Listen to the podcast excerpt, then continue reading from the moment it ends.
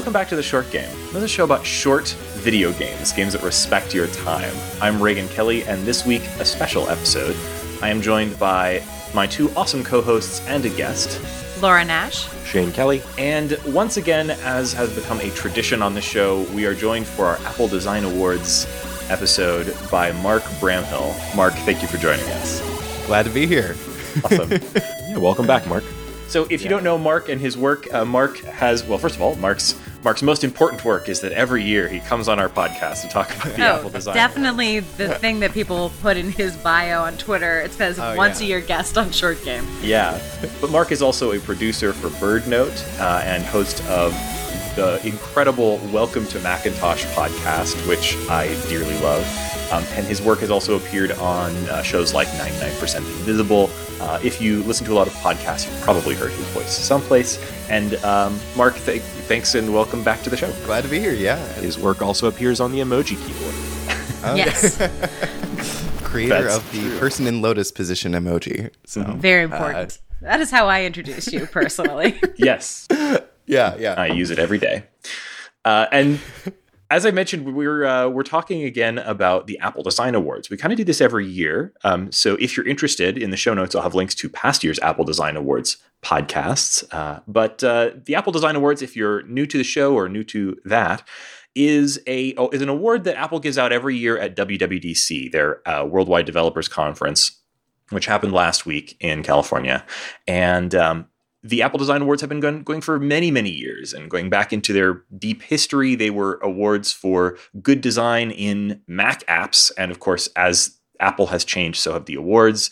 And um, now they're pretty much exclusively awards for design in iOS apps. Uh, they don't even really seem to give awards for Mac or tvOS or watchOS or anything like that. Do you think they'll do it for iPad OS? I mean, obviously, yes, I think that Yes. they will, but I wonder if they'll split that out. That's something maybe we should we should talk about. That's a interesting question. This year they gave awards to five different iOS games. And so we're going to start by just chatting a little bit about those. And then uh, at the end, we're going to talk a little bit about what these games and Apple's choice to give these games awards means about Apple in games and Apple's strategy with games. So let's start with the first one The Gardens Between. We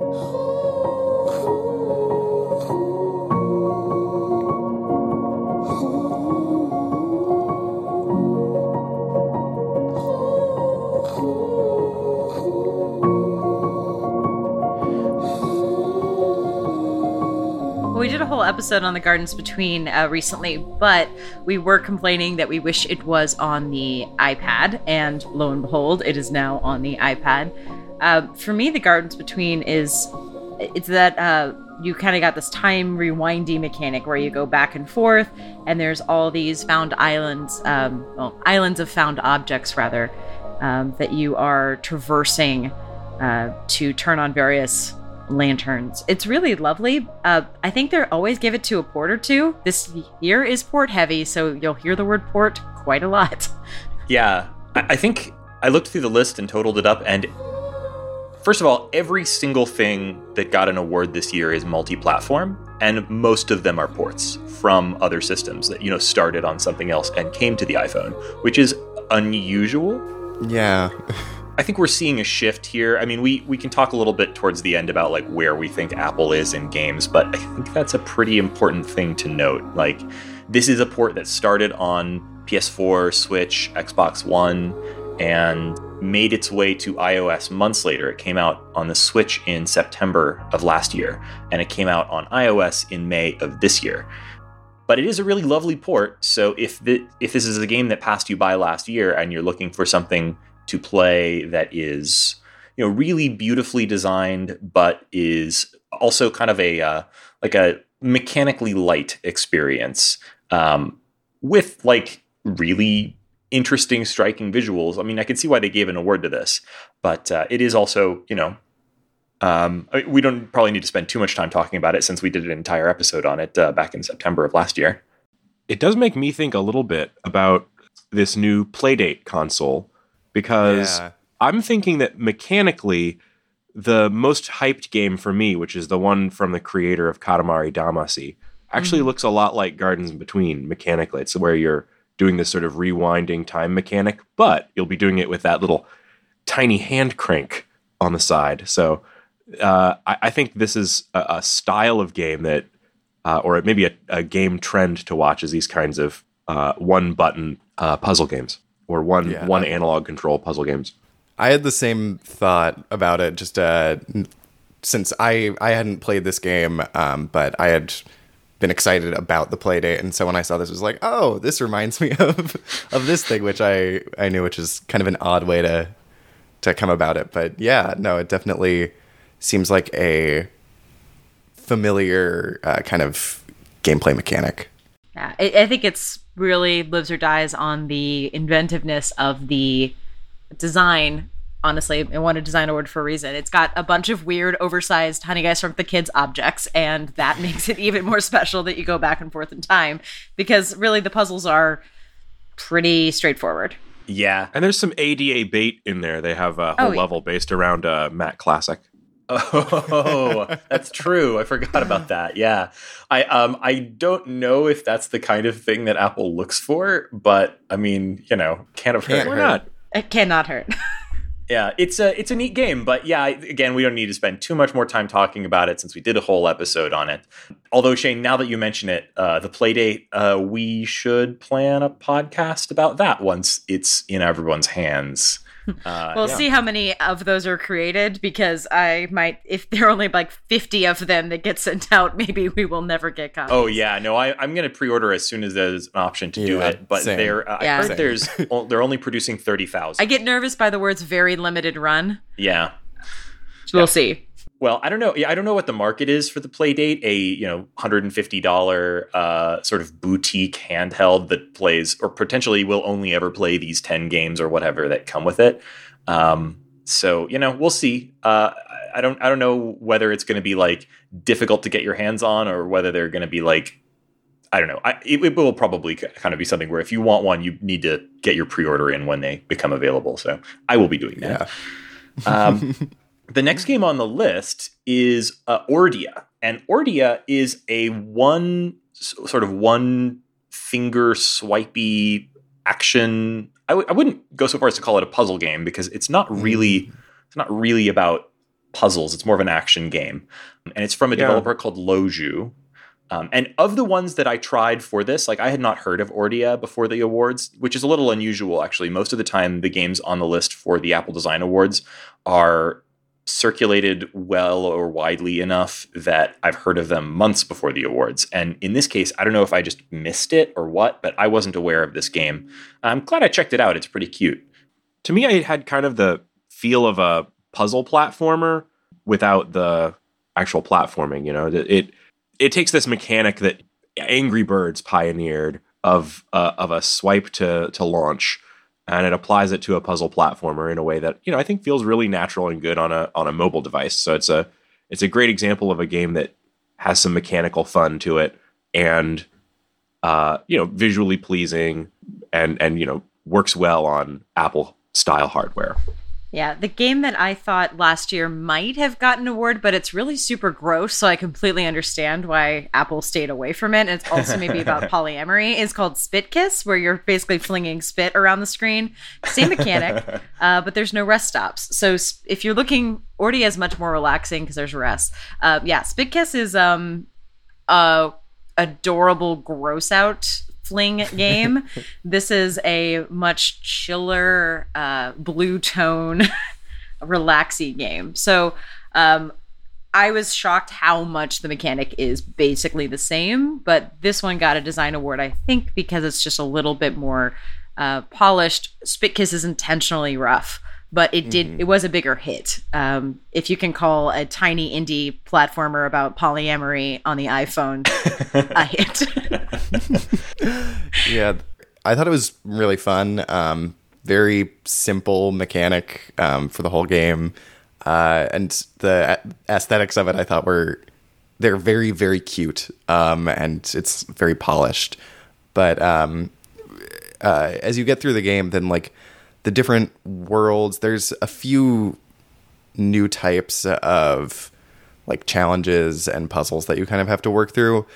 but a lot of it felt mostly the same, um, where it didn't feel like it had as much depth to it as I might have liked. Um, but it was fun. Um, there's a few different ways you can play it, whether it's time trials or the main levels, and there's some bonus things you can unlock. But it's definitely a pretty straightforward game all the way through, uh, where I might have liked to see a little more variance in how the world works between the three kind of universes or worlds that you have to go through in the game. Yeah, I think the main leveling mechanic is to decrease the frequency of the checkpoints, which is not something I am a huge fan of in puzzle games because I often take long breaks before I play more levels. So I think mm-hmm. this one assumes that you are playing and advancing rather in a compressed time period because to me, I, I think difficulty ramping up is great. Moving up the frequency the checkpoints, not always so much because you're going through a lot of boring stretches. So that's my one complaint about the most of the time it's really, you know, a pretty pleasant journey. There's a lot of little creative obstacles. They do change up the enemies, for lack of a better word. But I do wish they hadn't principally change the difficulty by letting you save less frequently. It, it does make me yeah. less likely to stay with a puzzle game. Yeah, uh, we have been sort of praising very vaguely the art style of this, and I will uh, elaborate by saying that what I really liked about the visuals here is that it sort of looks to me like a playable like aloha shirt or something. You know, yeah, I was a, gonna say a really nice tea towel from Etsy and yeah. a, like a forty dollar towel that you only get for Christmas, and you're like, yeah, this is nice. This is nicer than anything else in my apartment. to That's me, it really, like. really resembles. Um, there's a game that came out on the Switch. I know we talked about a bit on the show Tumbleseed. I was just going to say, yeah, it, it, has a lot in common visually with Tumbleseed. Yeah, yeah, it, it's a whole. You know, it, it really turns this little blue circle into a bit of a character by you know slapping an eye on it. Yeah, it's a uh, cute uh, little sort of weird blob setting. with one eye, but yeah. Uh, and another thing I was going to mention about it is that it's uh you know we mentioned that it's sort of a one finger gameplay, but it's also vertically oriented, which not you know not all of the games on the iPhone are obviously, and um, I think one finger or thumb playable, vertically oriented iPhone games are an important niche because there are a lot of situations where I only have one hand and can't play something with a controller. And this is really so, this is something I could literally play while, you know, holding a baby and things like that, which has been coming up for me more and more frequently lately. So, uh, like, I like that about it. I was a little surprised that I, think there's a bit of a sidetrack, but I was a little bit surprised that Hold Down didn't make it into this list because for me, yeah, yeah that was that one I thought was going to be a game sure of the hit. year, like the one-handed. I played a ton of Hold Down, and it sort of filled that the niche that this game I think also was looking to occupy for me. In and super, super polished too. I mean, Hold Down really did have that extra oomph that we look for in a design award. I kind of get it, but it, it just I I'm surprised because normally it it did feel elevated and it was premium, so it's a bit of a shame it missed out. Yeah, it is a bit of a shame. Discriminating against the communist worm. Of course. I mean, in a sense, though, these have uh, these have that in common. This uh, this that has the uh, the worm as the protagonist, whereas uh, this had those horrible chicken worms as your antagonists that would eat you. Those things were actually like legit unsettling. Yeah, no, the the enemies are pretty gross, but the your your little character, the little green glob with an eye on it, especially the I did like when you fail and get destroyed, then you can see all the like little particles of the your primordial ooze just fall down. mm-hmm. And the little animation that he does when he finally escapes a level is also oh yeah really great. So it's it's beautifully animated. I like that a lot about it. Um, the next game on the list is probably the biggest surprise for me on on the list of uh, Apple Design Award winning games. And I, uh, I okay, so the uh, the next award winner is Asphalt Nine Legends from Gameloft. And if you're uh, if you're an iOS gamer, you probably already know the Asphalt series because I mean there have been nine of them um, over the years, and they are a very long running multi-platform uh, sort of at least these days, free to play racing game with uh, sort of characterized by very flashy uh, you know high end looking graphics, but uh, supported by a sort of freemium or free to play game design that I think kind of sucks. Um, why is this here? I will say that they could have like people who like this game. I, I tried to do some research, and people who like the series were like, "Oh, they actually improved a lot of the mechanics. It now has 60 FPS support. There's a lot of new modes. Like it's maintained. Uh, it's incredibly popular. I, I feel like really it's here because it it's kind of got the Infinity Blade thing, but Infinity, Infinity Blade was premium, and this is as uh, it is called in the outline freemium trash. So, oh, I don't know. Like it, if this didn't have a freemium, I would see hundred percent why this won. But it just feels like, hey, we need to show something that uses a lot of our fancy graphic engines, and this is what they grabbed because none of the others really are. I mean, Gardens Between, yes, some of the fancy graphic engine. This is the show off, and I kind of wish it wasn't Do here, guys- but it does show off the graphics. I mean, you don't really think that the the engineers that are sitting there behind the scenes at Apple and looking at these games that come in using these incredible technologies like you know metal graphics and their new custom built uh, graphics chips and all that stuff. They're sitting back there and they're like, "Hmm, guys, I'm so excited that Downwell came out." You know, like I, I don't you think those black and white pixels just really show off how how much uh, of our time and, and lives and- power, and, yeah. love we put into uh, this custom graphics hardware. So I mean, obviously they want to show off something that has awesome graphics, and this does.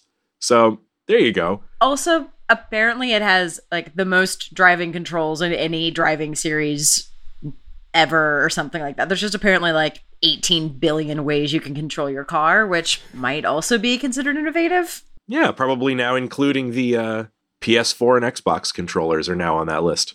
Oh, yeah, I want to Oh, talk yeah. about that in a minute. That's very exciting to me. Um, the yeah, when I play, played a little bit of this game, um, it defaults to a control scheme, which is basically like the car drives for you, and you swipe left or right to decide whether you're turning left or right, and you get like fully a minute to make that decision as you approach intersections. You also drift. That's right. Um, I, I think so. Yeah, Shane, you're you're absolutely right. Like this is something where they want to show off their, you know, they're they're making the most advanced mobile GPUs in the world, and they consider that a huge advantage over similar platforms like Android. And uh, you know, they're right to do so. It's a, they're doing amazing stuff with their silicon. hmm Uh, but like, yeah, it, what it, it's just a it's a real shame that they're producing these incredible gaming devices, and yet the only way to the w- only way to support producing a game that actually like really uses that hardware in, to any real extent is to use this business model that the freemium you know business model that's just not interesting to me. Um i don't know. I, I don't want to feel like a whiner but it is like it, it, it this feels sort of emblematic of like this is what you have to do in order to have a reasonable business making graphically intense games on iOS. I briefly downloaded this. um, And then you were like, get this off, off, Yeah, poison I my phone.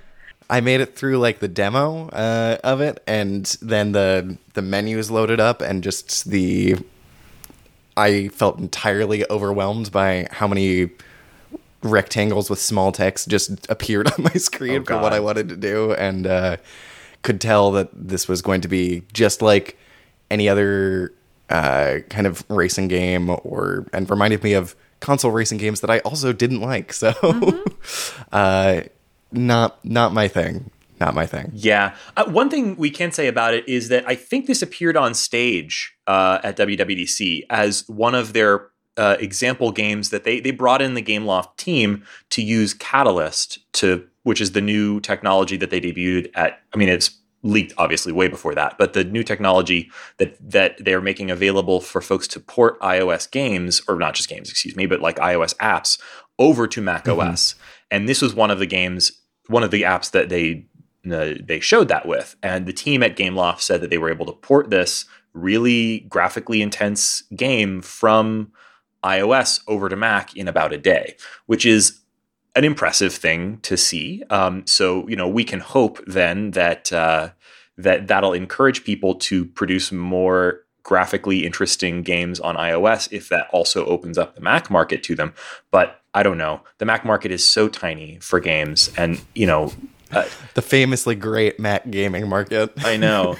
So, like, it, sure, it probably helps. Uh, but I mean, if there was Catalyst to b- develop on iOS and bring to Windows, I think that would probably make a much bigger dent or you know to bring to other platforms mm-hmm. like but you know now that a- apple has uh, has stopped supporting or deprecated support for opengl on their platforms it's only getting harder for folks to justify building multi-platform releases that even hit ios so um, you know hopefully we, we're going to talk a little bit about how apple seems to have a new strategy for gaming and maybe some of this stuff will turn around but uh, yeah it, it's Asphalt 9 Legends is interesting in that it is emblematic of so many problems with Apple's gaming strategy over the last few years that uh, it, it's it's hilarious to see it on this list of games that they're giving an award to. It's uh, anyway. Let's move on.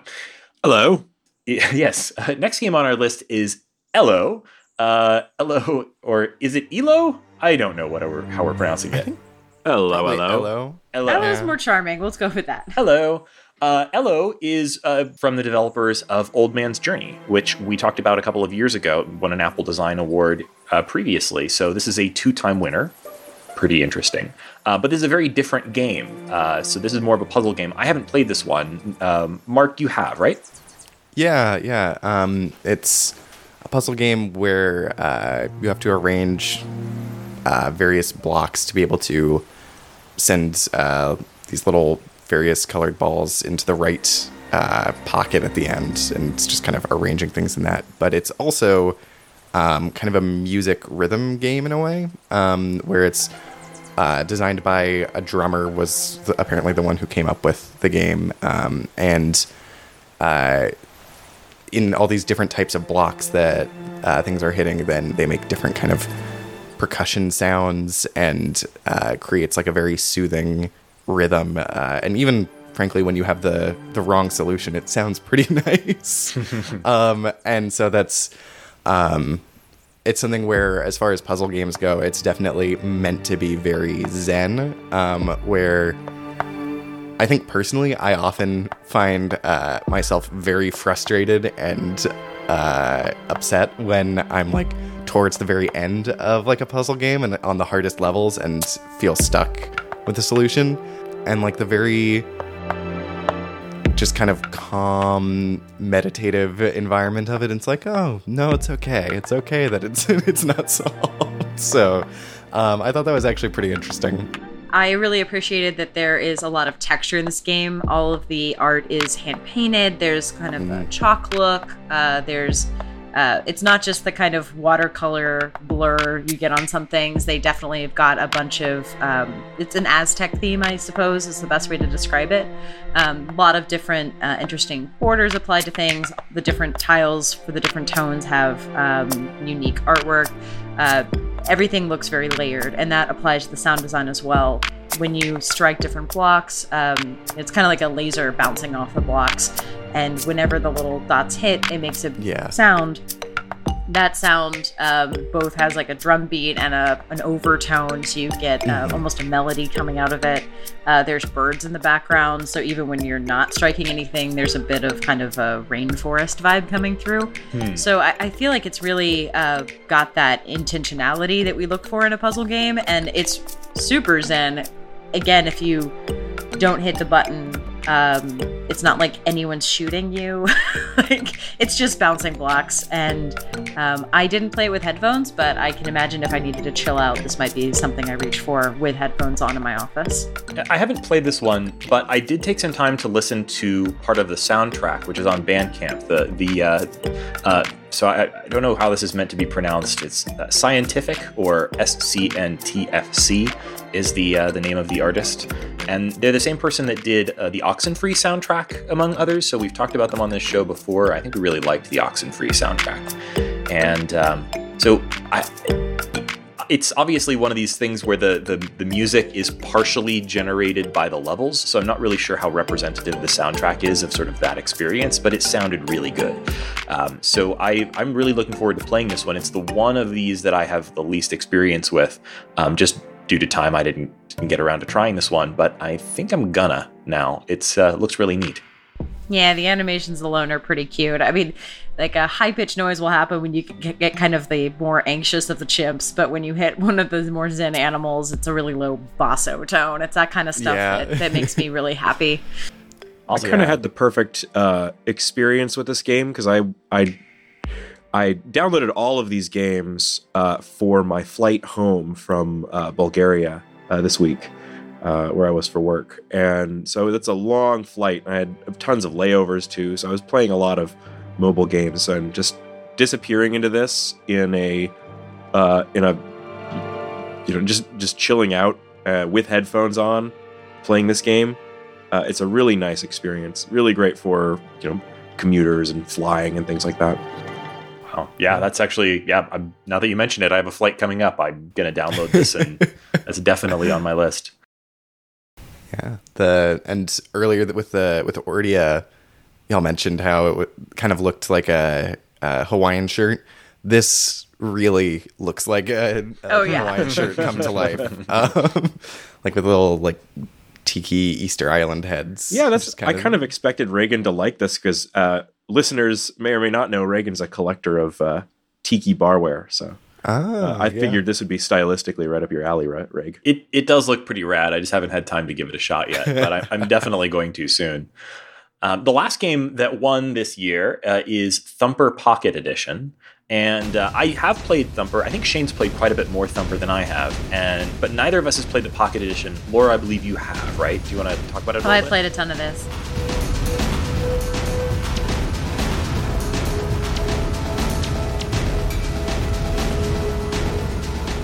Thumper, I think we've been talking about since I played it in a van. That sounds way sketchier than it actually was at Bit Bash.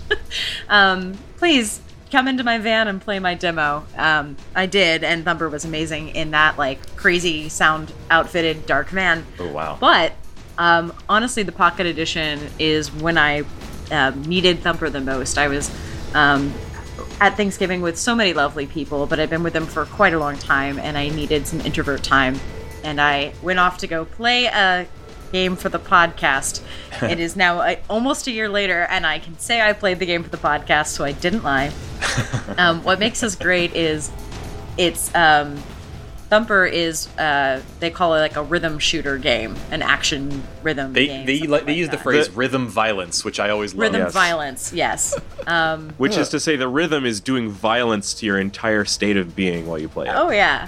If you've ever played an Endless Runner, if you ever played Temple Run, it's basically the same controls, but a much more intense experience because Yeah. you are you're hitting to jump, you are um, swiping up to um, or you're swiping up to jump, you are hitting to hit targets, kind of like um, Guitar Hero, and then you are swiping to the side to get around a really loopy track. But with the haptic feedback and uh, the easy access to headphones and just the intensity of this game, um, Pocket Edition is a completely valid and really enjoyable way to play Thumper. um, I don't always have the privilege to use my TV and my entire living room to play this in the immersive way I'd like to because I live with someone else. Pocket Edition lets me have um, just as intense of an experience. So, highly endorse. So most of the Thumper I've played has been in VR. And when this game first came out, um, I think it launched on PlayStation and marketed their PSVR mode pretty heavily. Um, in fact, I think when it very first came out, it might have been PSVR exclusive, although I'm not 100% on that. Um, and I've always thought it was an odd choice. I think maybe they were making that choice because PSVR at the time was a kind of a hot uh, well, I mean, I don't know not how hot it was, but it was it was you know an interesting angle for them to take. Um, and this game, you know, if you glance at it, it's not the sort of immersive thing you expect a VR experience to be. Uh, it is, you know, you're you're looking at a uh, a little skating bug on a track, and it's not first person. It's you know this decidedly third person experience, and also it's a uh, it's a music rhythm game. I will say that like the VR actually really did help my experience of the game though, and I love playing music games in VR because you're naturally going to put on headphones and you're in it in such a way that there's no distractions. Um, so this game is rad in VR, but it's really I, have always ever since the first time I played it, I thought like, well, this doesn't really have to be VR though, right? This doesn't need to be played in VR, and it's kind of cool that this can span the gamut from being a totally immersive VR experience, put on your headset and goggles, and and you know dive in all the way to something that you can play in short bursts on your phone without being so deeply immersed in it. It's pretty cool to see them try all these approaches and have it work for this game design. Yeah, and as it's funny um, talking about this one right after Eloh, um, just in terms of Eloh being uh, then music themed at least, um, mm-hmm. and incredibly zen um, and very relaxing. This is uh, definitely likely to give you a very fast heart rate. Yeah. um, it's it's definitely very intense and uh, kind of the opposite in a lot of ways. Yeah, I don't know why I decided that was my relaxing game for Thanksgiving, but it did take me to another place. it did stress me out, and then going back and sitting on the couch seemed like a, a good idea.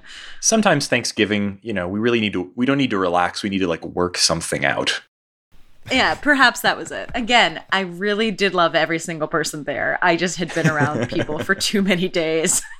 Understood.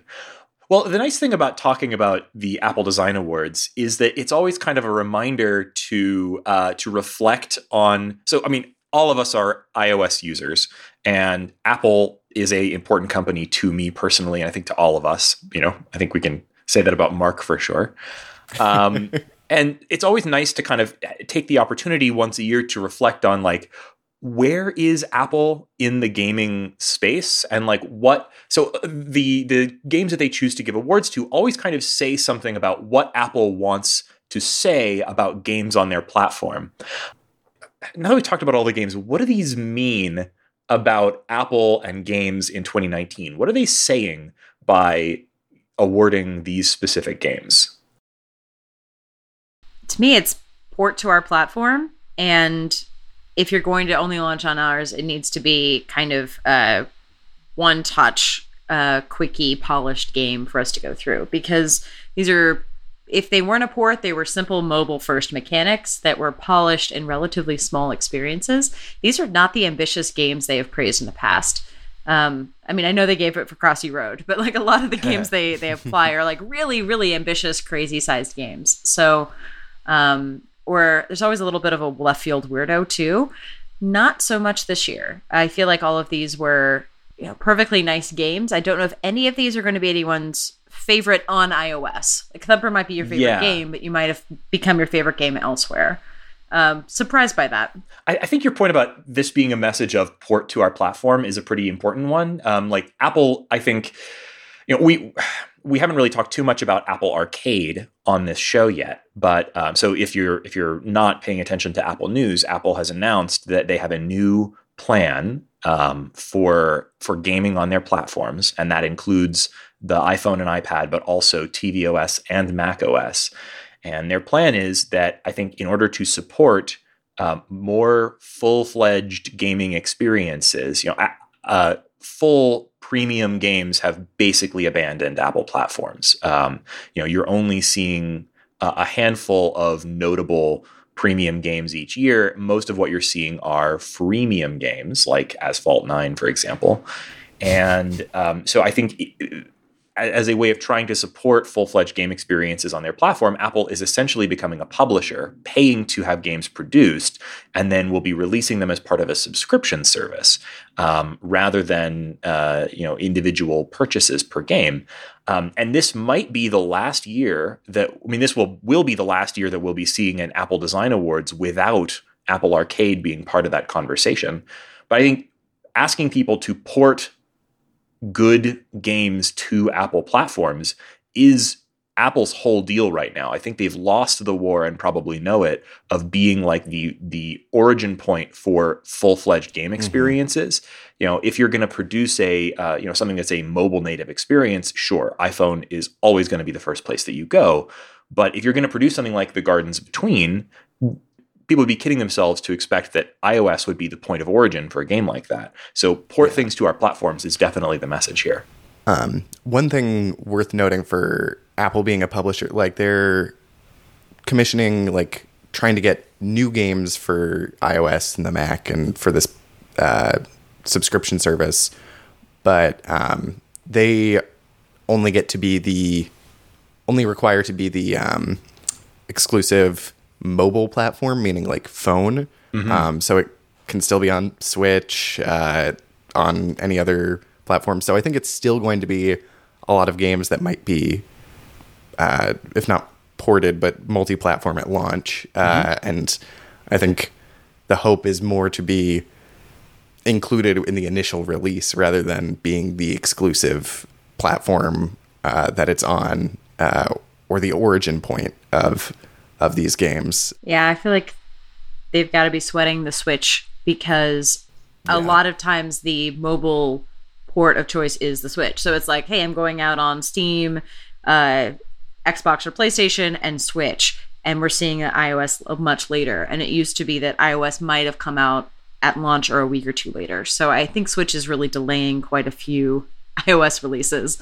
Um, not sure what Apple is going to do to woo developers, uh, especially if they don't want to be part of uh, Apple Arcade. Yeah. Uh, the biggest change technically that they're making here, I think a big barrier for porting these console de- developers know they can make money on a console, right? You know, you you you can put a game right. on on something like the Switch or even something like PlayStation 4 and you can charge 15 20 bucks for it where on iOS that would be absolutely unheard of.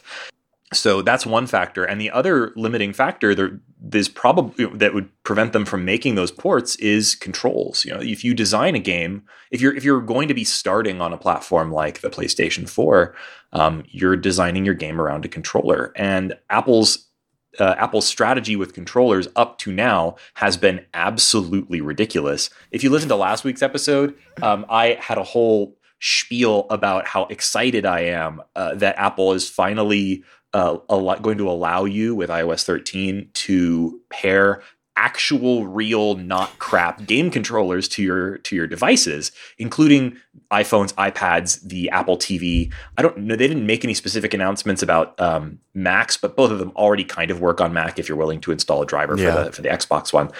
Um, I uh, what do you guys think about like the, that? Like I, I, think that's an important change um, but I wonder wonder how Apple feels about that. Like, I, do you think this is them sort of surrendering the idea that okay, no, people can't have full game experiences without a controller, or like, what is this? What does the controller situation mean? I think that they finally let you start you know controlling your playstation remotely the steam link is working like now that they're letting mm. you control consoles third party i think they realize if we're going to open the doors we need to actually open the doors because PlayStation let you link, and I was like, cool, I don't have a controller. This is not going to help me in the slightest. um, like, what would this do? Like, I've just downloaded this app and I'm not going to use it. Yeah. But if I actually yeah. can use my PlayStation controller, great. Like, I can actually play this stuff remotely on my iPad.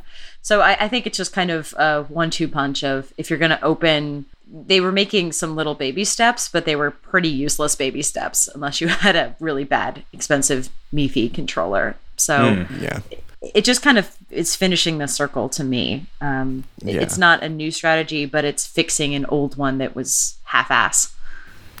And I I would bet that a lot of the reason that this has been enabled now uh, is not coincidental with uh, Apple Arcade coming. Um, yeah, I would. Yeah. If I had to guess, it would be something that probably in talking to publisher or uh, talking to game developers a number of these larger studios probably said, um, we're interested, but we're not going to develop an entirely new control scheme. Control to, schema. Yeah. yeah. Um, and, you know, it's it, it, the MFI controller program has been such a failure. Like, I'm sure there, Apple has always said, oh, we have that. You know, you can go out and buy an MFI controller. And the, the reality is that no one did that it, over years of their availability and uh, no decent MFI controllers even really no. exist.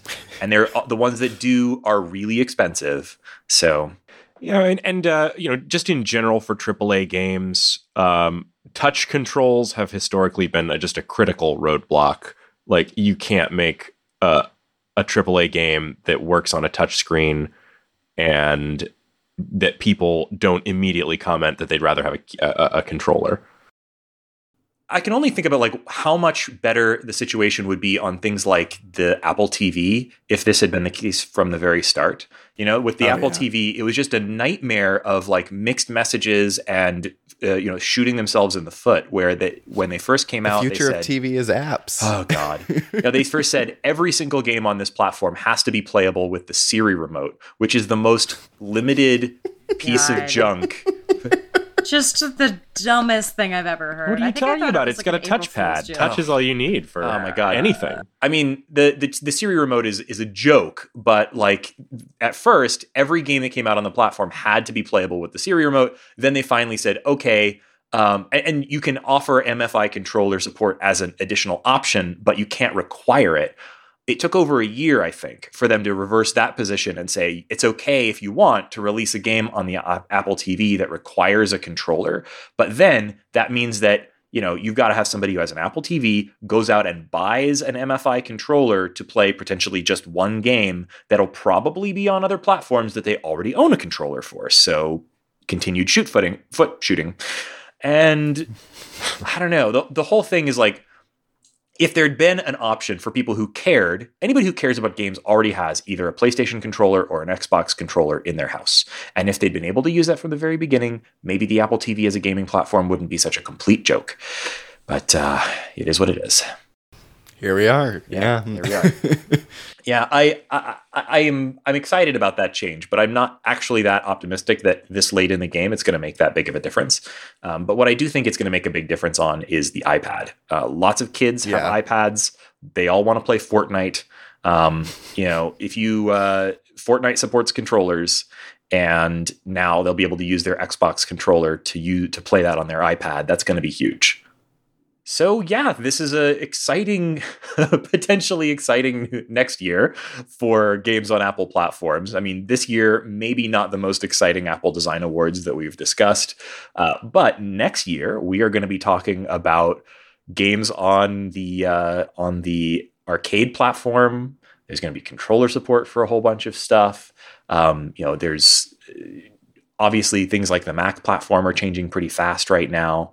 So uh, hopefully we'll have a very interesting uh, 2020 to talk about. Uh, here at the end of the show, we like to do a segment we call "What's Making Us Happy This Week." Uh, so let's start with our guest, Mark. What's making you happy this week?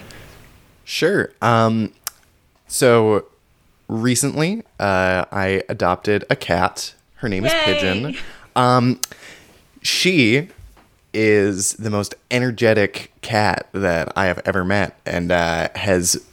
It's the first cat that I have had, um, and so I've been trying to learn how to best take care of her, um, and make her not uh, attack my feet uh, randomly. Um, and um, then that has led me uh, through various books and resources to a reality TV show called uh, My Cat from Hell, starring Jackson Galaxy on Animal Planets, Excellent. which Wow. uh, has been uh, a guilty pleasure the past week, um, and uh, have greatly been enjoying that.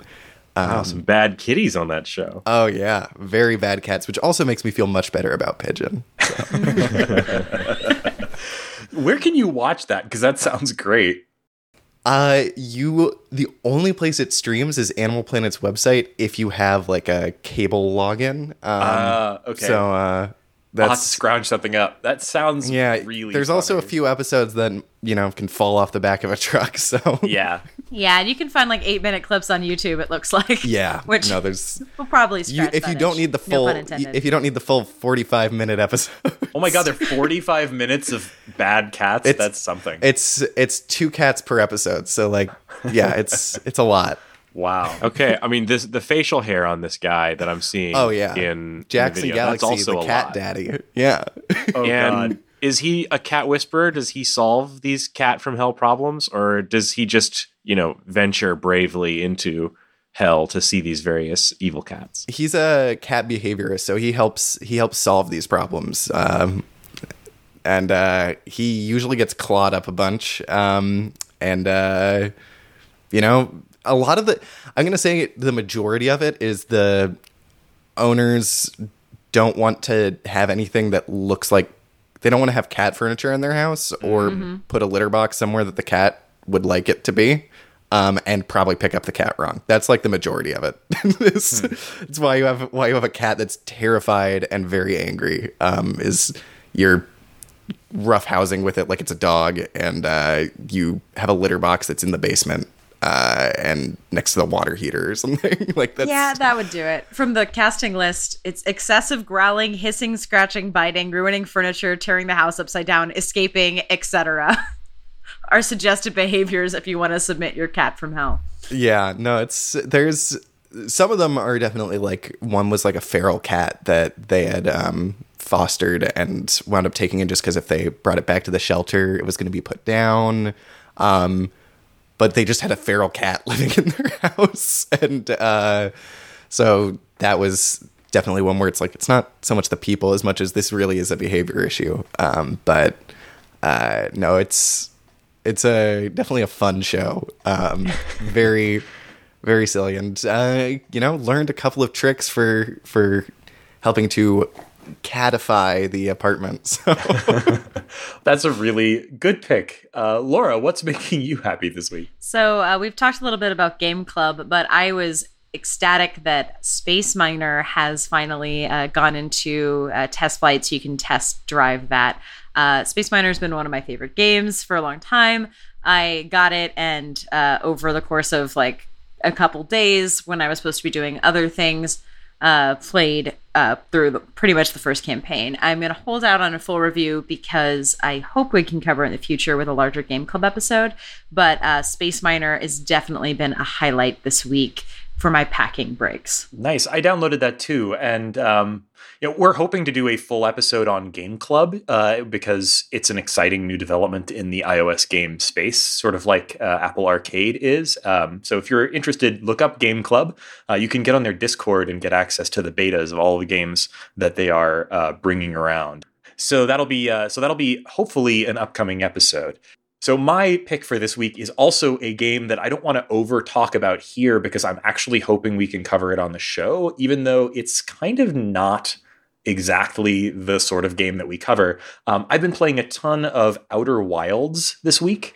Um, and if it, Outer Wilds came totally out of the blue for me, and I 100% recommend it. And I, I don't want to tell you too much about it now because it is a game about discovery, and a lot of the discoveries in it are um, really surprising. So uh, I'm going to keep my description here totally spoiler free. If we do an episode on it, it'll probably be more of a spoiler cast. Uh, Outer Wilds is a Windows and Xbox One game, uh, so you have to have one of those platforms. But it's um, it's a exploration game about a tiny solar system. The entire solar system is about 30 kilometers across.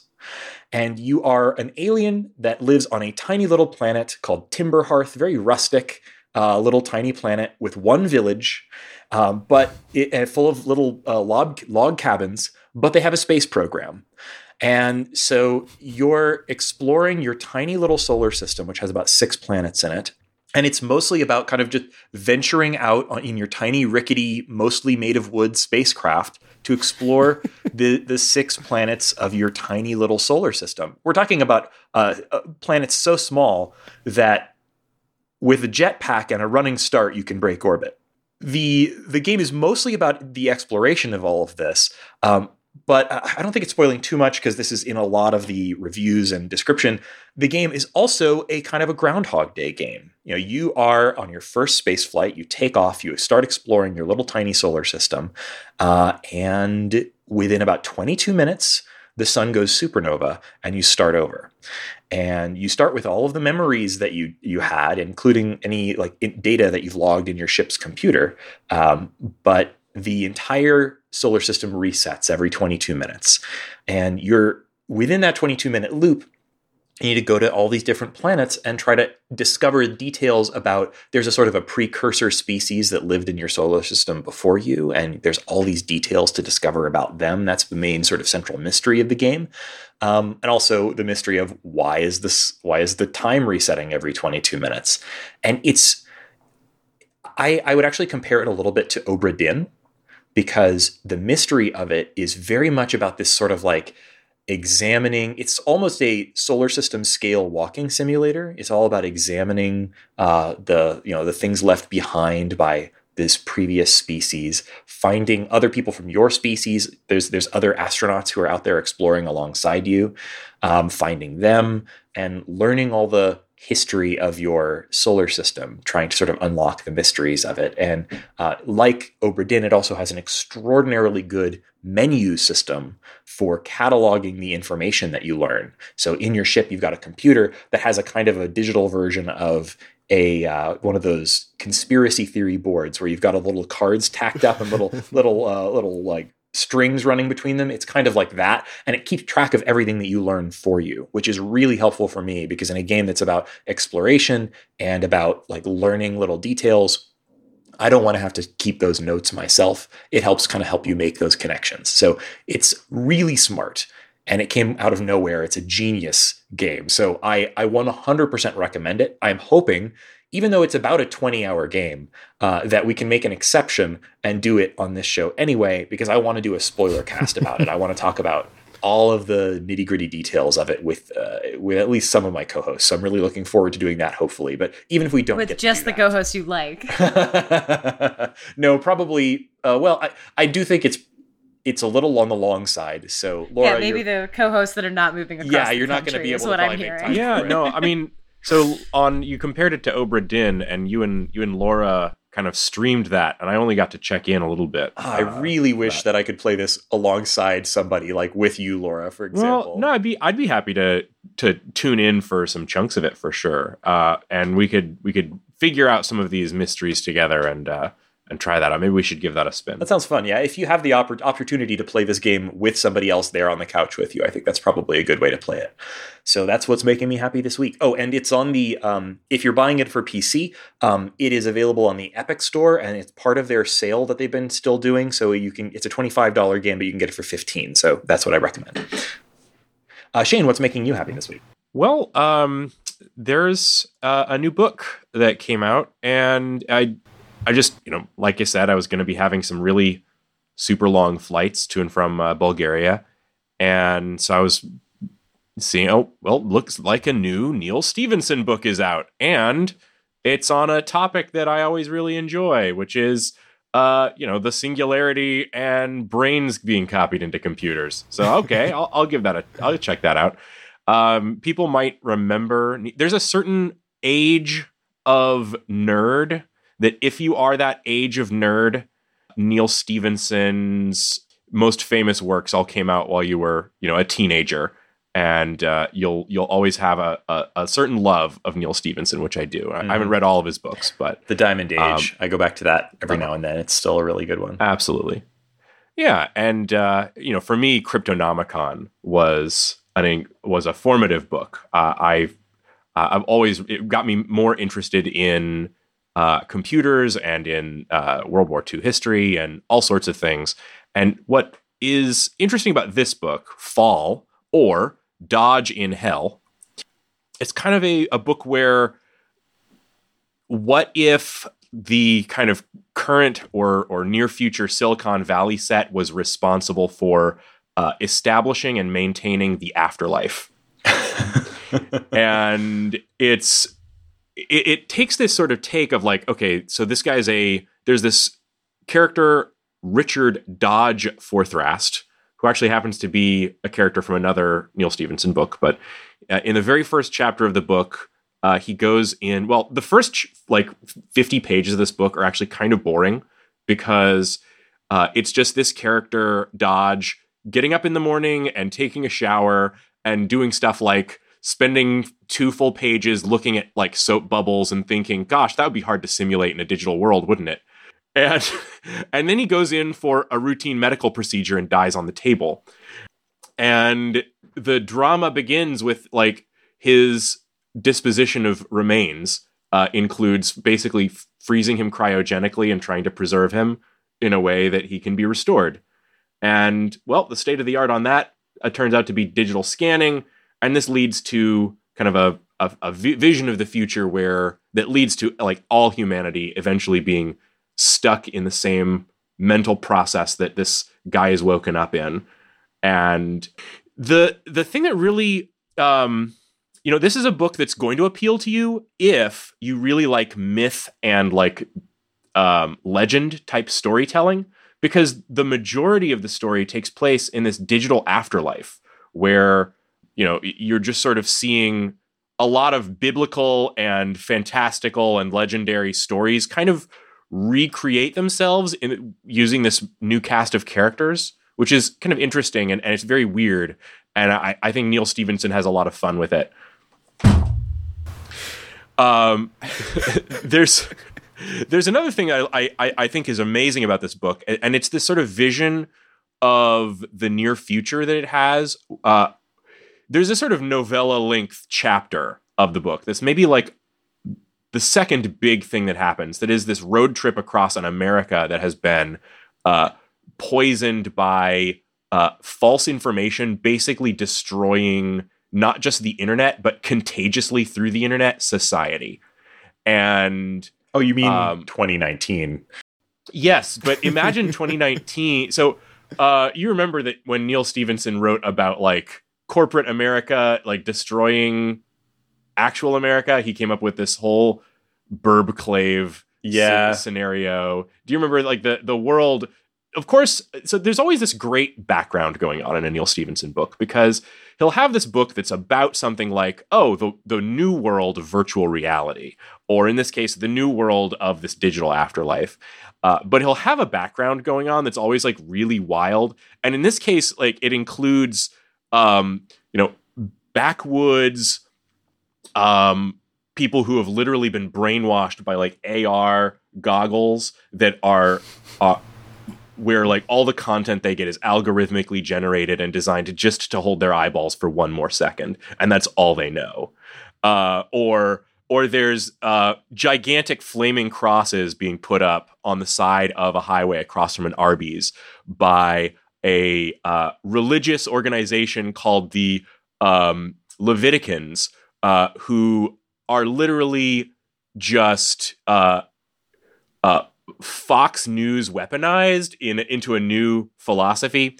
Anyway, the book has a lot going on, and it's a lot of fun.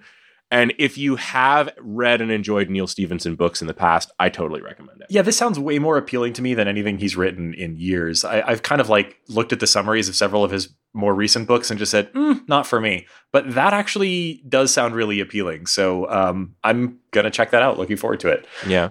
Uh, one final thing is if you if you I've I've read recommended on the podcast this book before, uh, Permutation City by Greg Egan. If you liked that one, you're gonna like this one. I actually was just going to say that because I, I read that on your recommendation and it was it was also super rad. So um, totally totally into it. Um, so thank you guys so much for joining us on this episode of the Short Game. And uh, once again, thank you to Mark for joining us for his third consecutive year on the show, coming back to talk about the Apple Design Awards. Thank you, Mark. Yeah, no, it's a fun tradition. It's the most uh, consistently I've uh, had any sort of podcast with me released. So well, uh, hope, hoping that next year we'll have a whole lot of interesting stuff to talk about with Apple Arcade Oh, and yeah. all that other stuff. definitely look forward to it. And you can find our show on the internet at www.theshortgame.net, where you'll find a contact form. And uh, it's a great way to let us know about short games that you're playing or that you're interested in. Uh, there's a lot of interesting stuff coming up, and it always helps for us to hear from our listeners and tell us what you're what you're tracking or what you've played and you think was great. Um, and of course, you can also reach us by email, info at theshortgame.net, or on Twitter at underscore shortgame. Uh, you can find me on the internet at Reagan K on Twitter. Uh, Mark, where can people find you and your work? Yeah, um, I'm on Twitter at MC Bramhill, um, and you can find Welcome to Macintosh at macintosh.fm. And if you want to hear a daily two minute bird podcast, uh, you can find BirdNote at birdnote.org. Awesome. and uh, Laura, where can people find you? You can find me on Twitter at Laura J. Nash. And Shane, where can people find you? You can find me also on Twitter at 8bitshane. And thank you for listening to The Short Game.